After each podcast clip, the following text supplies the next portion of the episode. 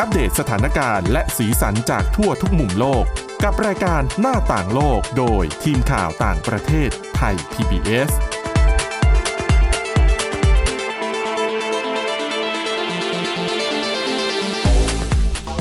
สวัสดีค่ะคุณผู้ฟังต้อนรับเข้าสู่รายการหน้าต่างโลกค่ะ วันนี้นะคะเรายังคง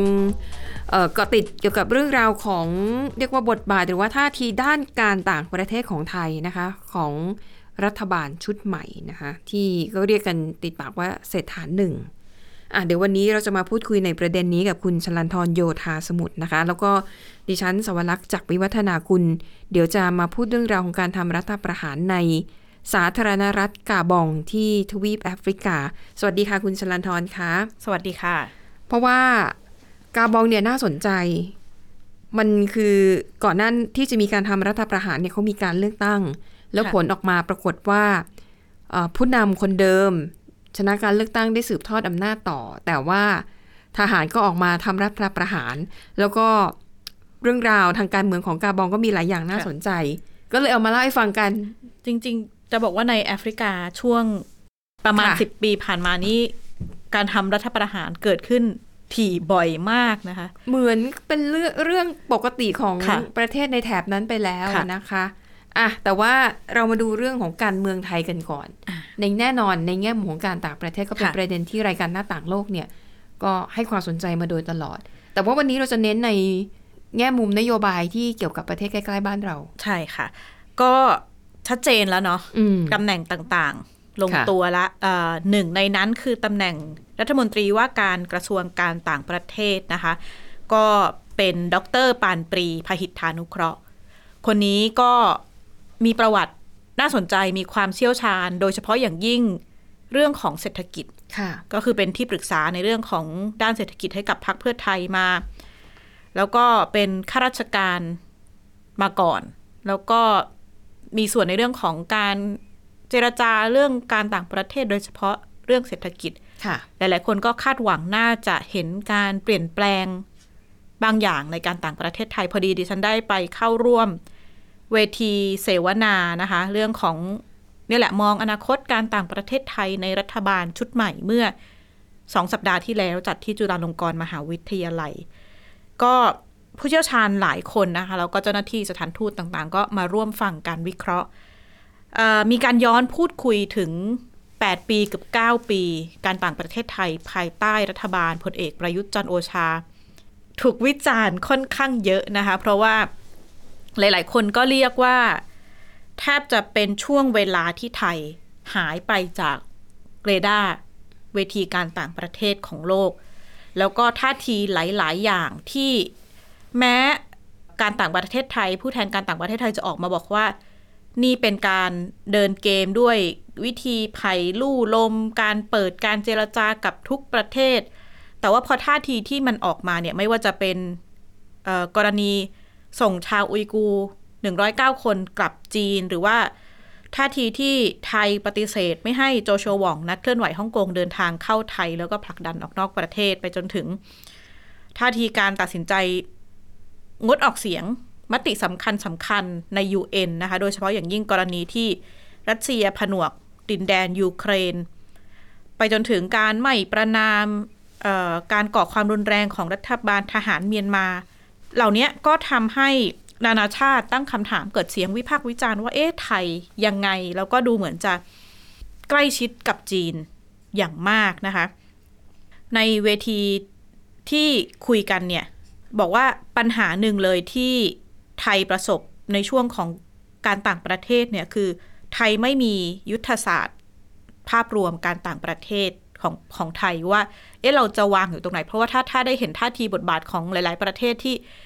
เริ่มเห็นการต่างประเทศที่โดดเด่นอย่างอินโดนีเซียเนี่ยค่ะมีการวางแผนกิจกรรมต่างๆ เยอะมากนะคะอย่างเช่นท่าทีอินโดนีเซียที่เลือกในเรื่องของสงครามรัสเซียยูเครนอะมีการเดินทางไปยูเครน ไปพบปูติน หรือว่าการทำท่าทีการต่างประเทศขึ้นมาเป็นผู้นำโดยเฉพาะในภูมิภาคอาเซียนโดดเด่นมากขึ้น แต่ขณะที่ไทยเนี่ยก็ดูเหมือนเงียบ ถนอมเบาๆเนื้อถนอมคุยๆตัวไม่ค่อยมีอ่าออกมาพูดอะไรชัดเจนค่ะมากนักนะคะ นี่ก็เป็นเอ่อข้อ นี่คือสิ่งที่เกิดขึ้นในวิพากษ์วิจารณ์ช่วงอ่า8-9 ปีที่ผ่านมาใช่ค่ะภายใต้รัฐบาลของอดีตนายกรัฐมนตรีพลเอกค่ะประยุทธ์จันทร์โอชา คือรองศาสตราจารย์จิตติพัฒน์ภูลขำอาจารย์เป็นรองคณะบดี คณะรัฐศาสตร์ มหาวิทยาลัยธรรมศาสตร์นะคะอาจารย์จะเชี่ยวชาญเรื่องเออประเทศมหาอำนาจต่าง ๆ เนาะอาจารย์ก็บอกว่าหนึ่งเลยเนี่ย เพราะว่า ช่วงที่ผ่านมาการต่างประเทศไทยเนี่ยเดินด้วยระบบราชการด้วยข้าราชการประจำข้าราชการประจำจากอืมกระทรวงกระทรวงต่างๆ ซึ่งค่ะแต่ละหน่วยแต่ละพื้นที่ทหารก็ดีสาธารณสุขก็ดีอืมมีนโยบายของตัวเองค่ะ แล้วก็ใช้วิธีเดินเนี้ยอะสมมติว่าเรื่องทหารก็คุยคุยทหารไปค่ะค่ะสาธารณสุขก็เนี่ยจะทำเรื่องในนเรื่องนี้โดยที่อ๋อไม่ได้มีแนวทางภาพไปในรวมของประเททิศทางดียวศกันว่าเฮ้ยเราจะเอายังไงจะมีจุดยืนยังไง อันนี้ก็เป็นจุดอ่อนที่ นักวิชาการคุยกันในวันนั้นนะคะ ขณะที่อีกคนก็บอกว่าด้วยด้วยท่าทีที่อีกด้านหนึ่งเนี่ยเอ่อประเทศมหาอำนาจอย่างโดยเฉพาะสหรัฐเองเนี่ยไม่ได้มีท่าทีชัดเจน คือสหรัฐเองก็มีธงใหญ่ของตัวเองว่าจะต้องการต่อสู้จะต้องการชิงพื้นที่จีนในภูมิภาคเนี่ยแหละ เพราะฉะนั้นเป้าหมายหลักก็คือการต่อสู้กับจีนอะพูดพูดตรงๆ แต่ว่าไม่ไม่ได้หมายถึงว่าการต่อสู้แบบจริงจังนะ แต่การค่ะในการยึดในการยึดพื้นที่ในการ แสดงบทบาทอืมหลักๆ เพราะฉะนั้น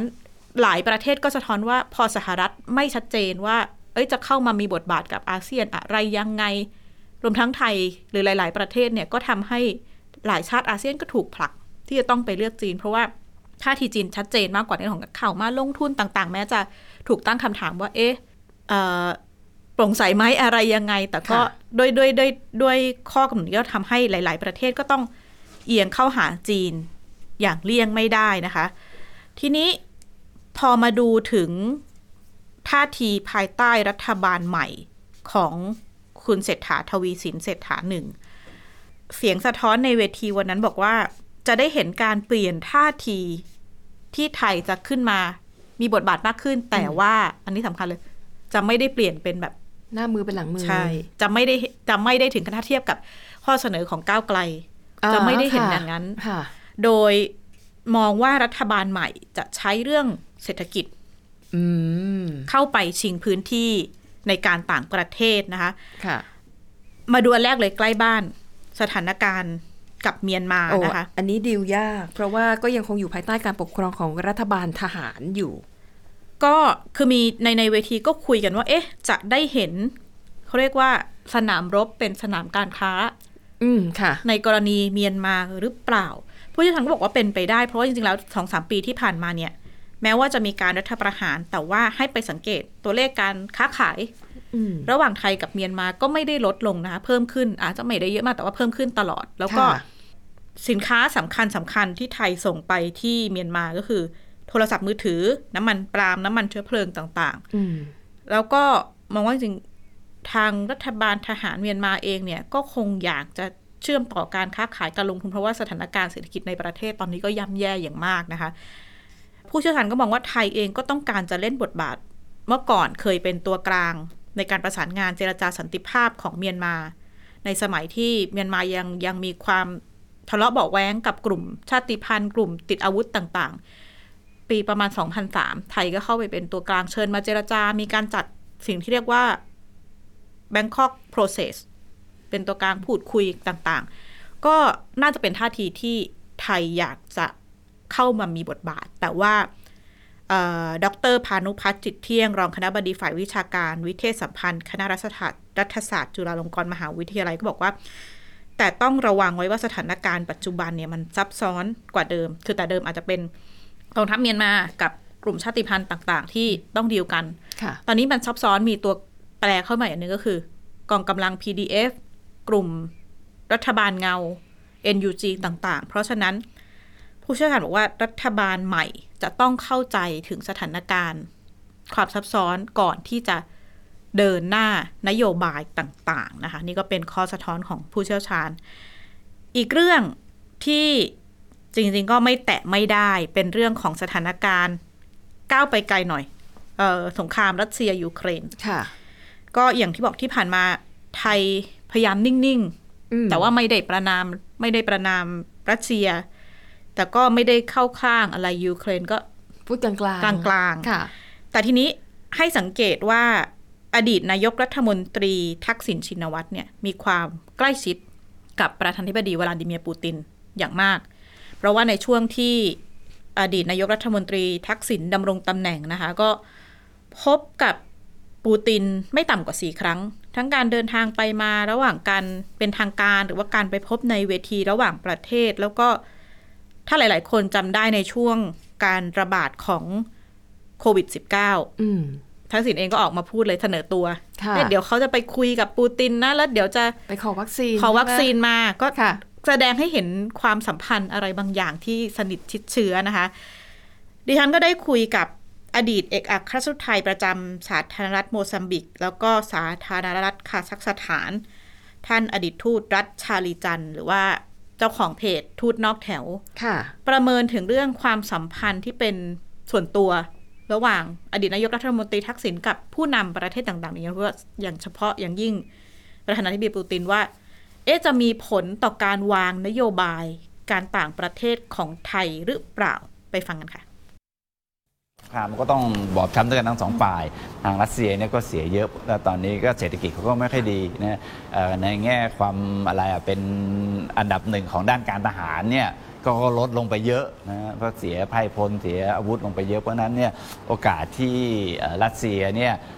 จะให้คุณให้โทษกับเราเนี่ยมันก็ไม่ได้มากขนาดนั้นแล้วนะฮะ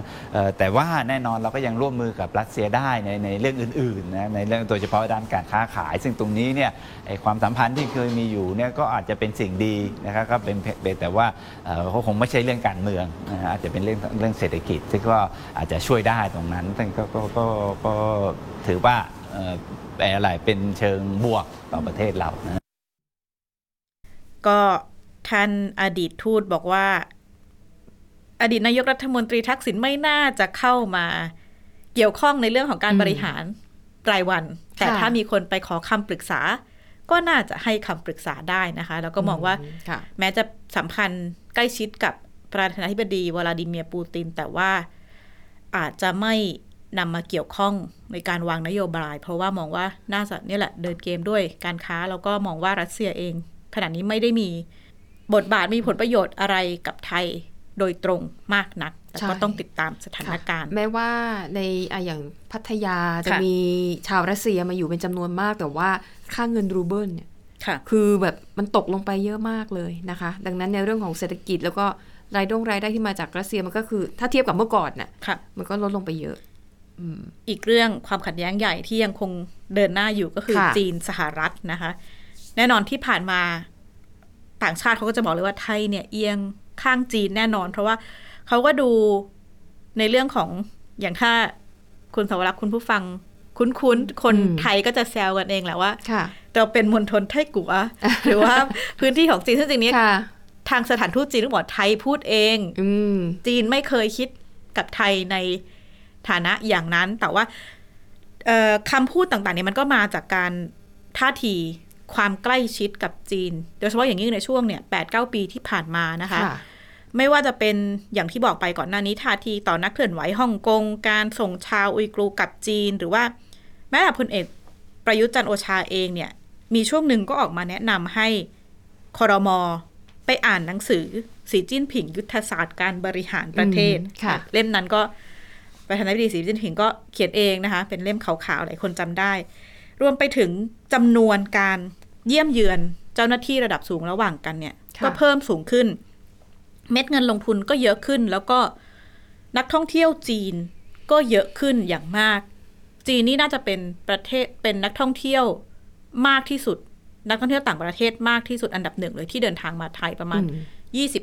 25%ของนักท่องเที่ยวต่างประเทศทั้งหมดแม้ว่า ช่วงนี้ก็ ไม่ค่อยคลึกคลื้นก่อน เท่าก่อนหน้านี้ แต่ก็ถือว่าค่ะเป็นกลุ่มใหญ่นะคะ แต่ว่าถามว่าใกล้ชิดสนิทสนมแต่อาจจะไม่แนบแน่น เพราะว่าจีนเองเนี่ยก็ยังมีประเด็นหลาย ๆ ประเด็นที่จีนต้องการให้ไทยเดินหน้ารวดเร็ว แต่ไทยก็ก้าวไม่ทันตามความต้องการของจีนไม่ว่า จะเป็นการเร่งโครงการรถไฟฟ้าเอ่อความเร็วสูงที่เตรียมจะไปเชื่อมต่อกับลาวลาวก็ทำเสร็จแล้วเราค่ะอยู่แค่ยี่สิบเปอร์เซ็นเราก็ยังไม่เดินหน้าจีนอยากให้ เพราะว่าเวลาที่ฉันไปหลายหลายเวทีทางการจีนก็จะออกพูดประเด็นเนี้ยนะว่าเอ้ไทยไม่ไม่เสร็จสักทียังไงอะไรเงี้ยอืมรวมไปถึงมุมมองของเยาวชนคนรุ่นใหม่ ต่อจีนต่อการบริหารงานของจีน ถ้าจำได้ก็ Milk Tea Alliance หรือว่าการออกมาอืมวิพากษ์ค่ะวิจารณ์รัฐบาลจีนก็ผู้เชี่ยวชาญก็บอกว่าทำให้จีน ไม่ค่อยไม่ค่อยพอใจ แล้วก็ค่ะกังวลท่าทีของของไทยเหมือนกันนะอันคะนั้นเรียกว่าพันธมิตรชานมค่ะก็คือเป็นกลุ่มเคลื่อนไหวที่เรียกร้องประชาธิปไตยสนับสนุนอย่างเต็มรูปแบบใช่เพราะว่าในไทยเนี่ยที่ผ่านมาก็ต้องพูดว่าจริงๆ ก็เป็นประชาธิปไตยแต่ว่าค่ะบางคนอาจจะมองว่ามันไม่ได้แบบประชาธิปไตยแบบร้อยเปอร์เซ็นพันธมิตรชานมนี่มีฮ่องกงไต้หวันแล้วก็ไทยค่ะและหลังๆมารวมเมียนมาด้วย อ๋อค่ะค่ะ แต่ว่าต้นต้นเหตุสาเหตุว่าทำไมถึงใช้คำว่าพันธมิตรชานมเพราะว่าเป็นเครื่องดื่มแต่ละประเทศยอดนิยมในในแต่ละชานมที่ที่ว่ามาไต้หวันก็คือถือว่าเป็นเป็นต้นกำเนิดค่ะนะคะ แล้วก็เมืองไทยก็ทราบกันดีนิยม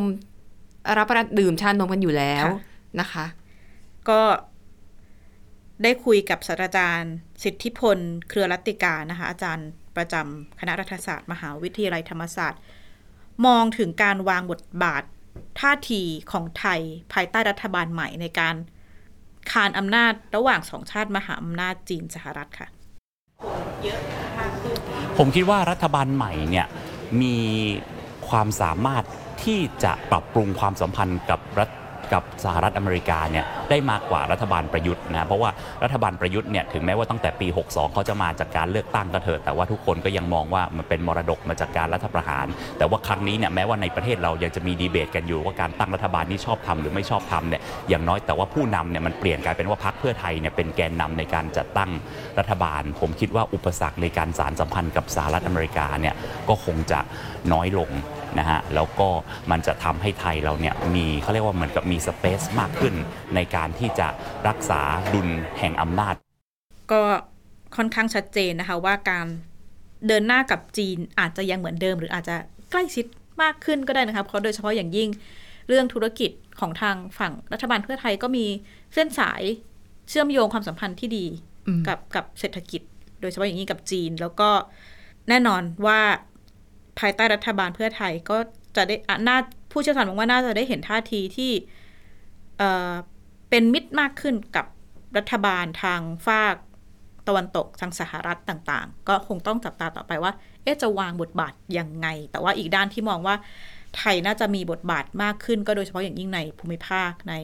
ในอาเซียน ไทยน่าจะมีบทบาทโดดเด่นมากขึ้นอืมแล้วก็รวมไปถึงการขยายในเรื่องของเศรษฐกิจ โดยเฉพาะอย่างยิ่ง กลุ่มประเทศ CLMV ของเราค่ะค่ะอืมก็ต้องบอกว่า 4 ปีนับจากนี้ถ้าอยู่ค่ะกันครบวาระนะคะ ก็ถือว่าเป็นโอกาสที่พักเพื่อไทยเนี่ยจะได้สร้างผลงานค่ะอ่าแม้ว่าตอนนี้หลายคนจะรู้สึกว่าไม่พอใจว่า มีการตระบัดสัตว์มีการอืมหักหลังพักก้าวไกลอะไรก็แล้วแต่แต่ว่าในความเห็นส่วนตัวของดิฉันนะคะ ถ้าหากว่าอ่ารัฐบาลชุดที่มีคุณเศรษฐาเป็นผู้นำเนี่ยสามารถพัฒนาเศรษฐกิจของประเทศ ให้มันมีแบบความก้าวหน้า แล้วก็ เนื่องจากผู้นำอะมาจากภาคเอกชนมาจากภาคธุรกิจ แล้วก็อะถ้าได้รับคำแนะนำจากคุณทักษิณด้วยเนี่ย แล้วถ้าสี่ปีจากนี้ไปโหเศรษฐกิจดีรุ่งเรืองฟูเอ่อเฟื่องฟู ประชาชนอยู่ดีกินดี แล้วก็ไม่แน่ว่าสี่ปีข้างหน้า ความนิยมของพรรคเพื่อไทยก็อาจจะกลับมา ก็เป็นบทพิสูจน์แล้วก็ใช่สถานทูตหลาย ๆ คนค่ะเวลาดิฉันเป็นงานก็จะถามคือก่อนหน้านี้ใครจะขึ้นมาเป็นรัฐมนตรีต่างประเทศท่าทียังไงอะไรก็ ชัดเจนขึ้นแล้วนะคะแล้วคงต้องดูต่อไปว่าจะมีนโยบายอะไรยังไง โดยเฉพาะการต่างประเทศมันสำคัญขึ้นเรื่อยมใช่ๆในปัจจุบันค่ะ มันไม่ได้ในแง่ของการกระชับความสัมพันธ์ระหว่างประเทศ แต่มันคือการค้าการขายค่ะด้วยนะคะอะติดตามกันต่อไปอะไปดูอีกที่ประเทศหนึ่งน่าสนใจเหมือนกันนะคะ กาบองค่ะ ชื่ออาจจะแปลกๆ เชื่อไหมคุณชลันทรดิฉันน่ะเขียนข่าวนี้ลงใน Facebook ของของเพจข่าวต่างประเทศค่ะที่เขาเขียนว่าทหารกาบองทำรัฐประหารยึดอำนาจ ปรากฏว่ามีคอมเมนต์หนึ่งนะคะ เป็นอ่าคนคนที่เข้ามาอ่านข่าวเนี่ยเขาถามว่าทำไมคนเขียนข่าวเนี้ยถึงไม่เขียนชื่อประเทศว่าเหตุการณ์มันเกิดขึ้นที่ไหนทำไมถึงแบบเล่าเหตุการณ์ละเอียดเกิดรัฐประหารหนึ่งสองสามสี่แล้วทำไมคุณถึงไม่บอกว่าประเทศอะไรเกิดเหตุที่อ่าไหนดิฉันก็ย้อนกลับไปอ่านที่ตัวเองเขียนดิฉันก็ว่าเขียนชัดแล้วนะ ทหารกาบอง ก็เลยมานั่งนึกทบทวนอีกที อ๋อ อาจจะเป็นไปได้ว่า ชื่อประเทศกาบองมันไม่ได้ชื่อที่คุ้นหูค่ะสำหรับคนไทยค่ะ เท่าที่ไปอ่านเรื่องจำนวนคนไทยที่นู่นค่ะเอ่อเว็บของกระทรวงการต่างประเทศคือเป็นศูนย์นะคะ อันนี้แต่ว่าดิฉันก็ไม่แน่ใจว่าในในในในในทางการจริง อาจจะมีก็ได้ไม่มีอาจก็จะได้มีไปอยู่แต่ว่าไม่ได้ค่ะเป็นการแจ้งหรือจะค่ะเปลี่ยนสัญชาติอะไรอย่างเงี้ยนะคะ คือกาบองก็เป็นหนึ่งในประเทศที่อยู่ในทวีปแอฟริกา แต่ว่าก็เป็นประเทศเล็ก ๆนะคะ แต่ว่าความน่าสนใจก็คืออะอย่างที่เราเกริ่นไปตอนต้นรายการ เอ๊ะช่วงนี้มันเกิดอะไรขึ้นในหลาย ๆ เดือนที่ผ่านมา หลาย ๆ ประเทศในทวีปแอฟริกา มีการทำรัฐประหารนะคะเอ่อที่ดิฉันจำได้เนี่ยไนเจอร์อืมดังนั้นเนี่ยช่วงนี้คุณผู้ฟังคุณผู้ชมอาจจะได้ยินชื่อประเทศแบบแปลก ๆ ที่ไม่เคยได้ยินมาก่อนค่ะนะคะในทวีปแอฟริกา กาบองก็เช่นกันเป็นประเทศล่าสุดที่อ่าทหารทหารเนี่ยออกมายึดอำนาจ ต้องเท้าความนิดหนึ่ง การยึดอำนาจเนี่ยมันเกิดขึ้นหลังการเลือกตั้ง เสาร์ที่ 26 สิงหาคม มันมีการเลือกตั้งครั้งใหญ่ของกาบองก็คือเลือกเลือกตั้งแบบทุกอย่างเลือกตั้งผู้นำประธานาธิบดี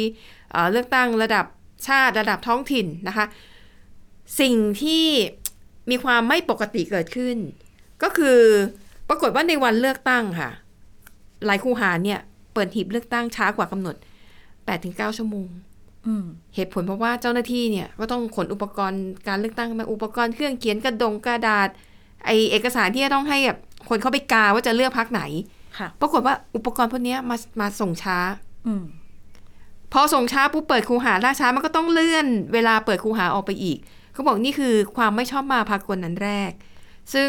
พรรคฝ่ายค้านที่แพ้เลือกตั้งก็กล่าวหาว่านี่คือ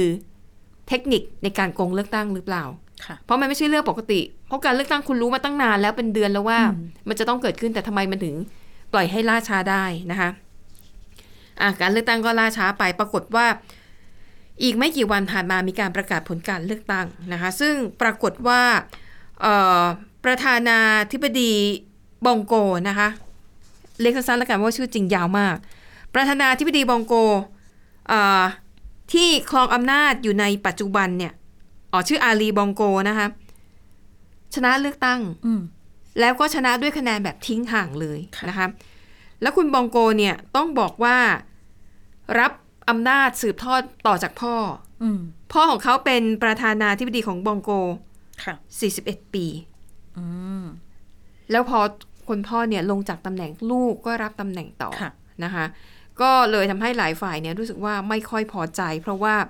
ผลงานการบริหารที่ผ่านมามันก็ไม่ได้ไม่ได้โดดเด่นอะไรมากอืมบองโกก็ยังคงเป็นหนึ่งในประเทศที่ประสบปัญหาเรื่องความยากจนนะคะ แล้วก็ในที่สุดสิ่งที่จริง ๆ ก็ไม่ได้คาดหมาย แต่ก็พอเกิดขึ้นก็ไม่ได้น่าตกอกตกใจสักค่ะเท่าไหร่ นั่นก็คือจู่ๆทหารของประเทศกาบองนะคะ ทหารของกาบองก็ออกมาประกาศว่า ยึดอำนาจแล้วนะ สถาบันทุกอย่างเนี่ยค่ะคือยุบไปให้หมด แล้วก็ประกาศแต่งตั้งทหารเนี่ยแหละ ขึ้นมาอ่าเป็นผู้นำประเทศนะคะก็เลยสะท้อนให้เห็นว่า เออ หรือคุณจำได้ไหมปรากฏการณ์อาหรับสปริงค่ะอืมมีหลายคนก็เปรียบเทียบว่ามันจะคล้ายๆ กับเหตุการณ์ในครั้งนั้นหรือแต่อันนั้นมันแตกต่างกันนะเออน่าจะต่างอาหรับสปริงนี่คือฝ่ายประชาชนขึ้นมาประท้วงค่ะ เออ เรียกร้องการปกครองที่เป็นธรรมแต่อันเนี้ยจะเรียกว่าอะไรดีปรากฏการณ์อะไร คือที่ทหารลุกขึ้นมาพากันทำการรัฐประหารปฏิวัติในหลายประเทศนะคะ อย่างเช่น มาลีค่ะบูร์กินาฟาโซ กินี แล้วก็ไนเจอร์ แต่บรรยากาศเหมือนประชาชนบางส่วนก็ยินดีดีใจที่ที่เกิดเหตุการณ์เหล่านี้ขึ้นนะคะ ออกไปมอบดอกไม้ค่ะแล้วก็พอมีการประกาศทำรัฐประหารเนี่ยประชาชนออกมาเฉลิมฉลองกันตามท้องถนนอ่านะคะ ก็ไม่รู้ว่าน่าจะเข้าสู่วังวนคล้าย ๆ ของเดิมหรือเปล่าค่ะเพราะว่า ต้องก็ต้องยอมรับว่าทหารเนี่ยไม่ได้มีประสบการณ์หรือมีความสามารถในการบริหารประเทศอืมโดยเฉพาะโดยเฉพาะอย่างยิ่งในแง่ของเศรษฐกิจค่ะก็ต้องติดตามดูกันต่อไป จะมีประเทศไหนในแอฟริกาอีกหรือเปล่าค่ะที่ออกมาทำรัฐประหารในประเภทในลักษณะเดียวกันนี้นะคะอันและนี่ก็คือเรื่องราวทั้งหมดในรายการหน้าต่างโลกขอบคุณสำหรับการติดตามค่ะ วันนี้หมดเวลาแล้วเราสองคนและทีมงานลากันไปก่อน สวัสดีค่ะ สวัสดีค่ะ Thai PBS podcast. View the world via the voice.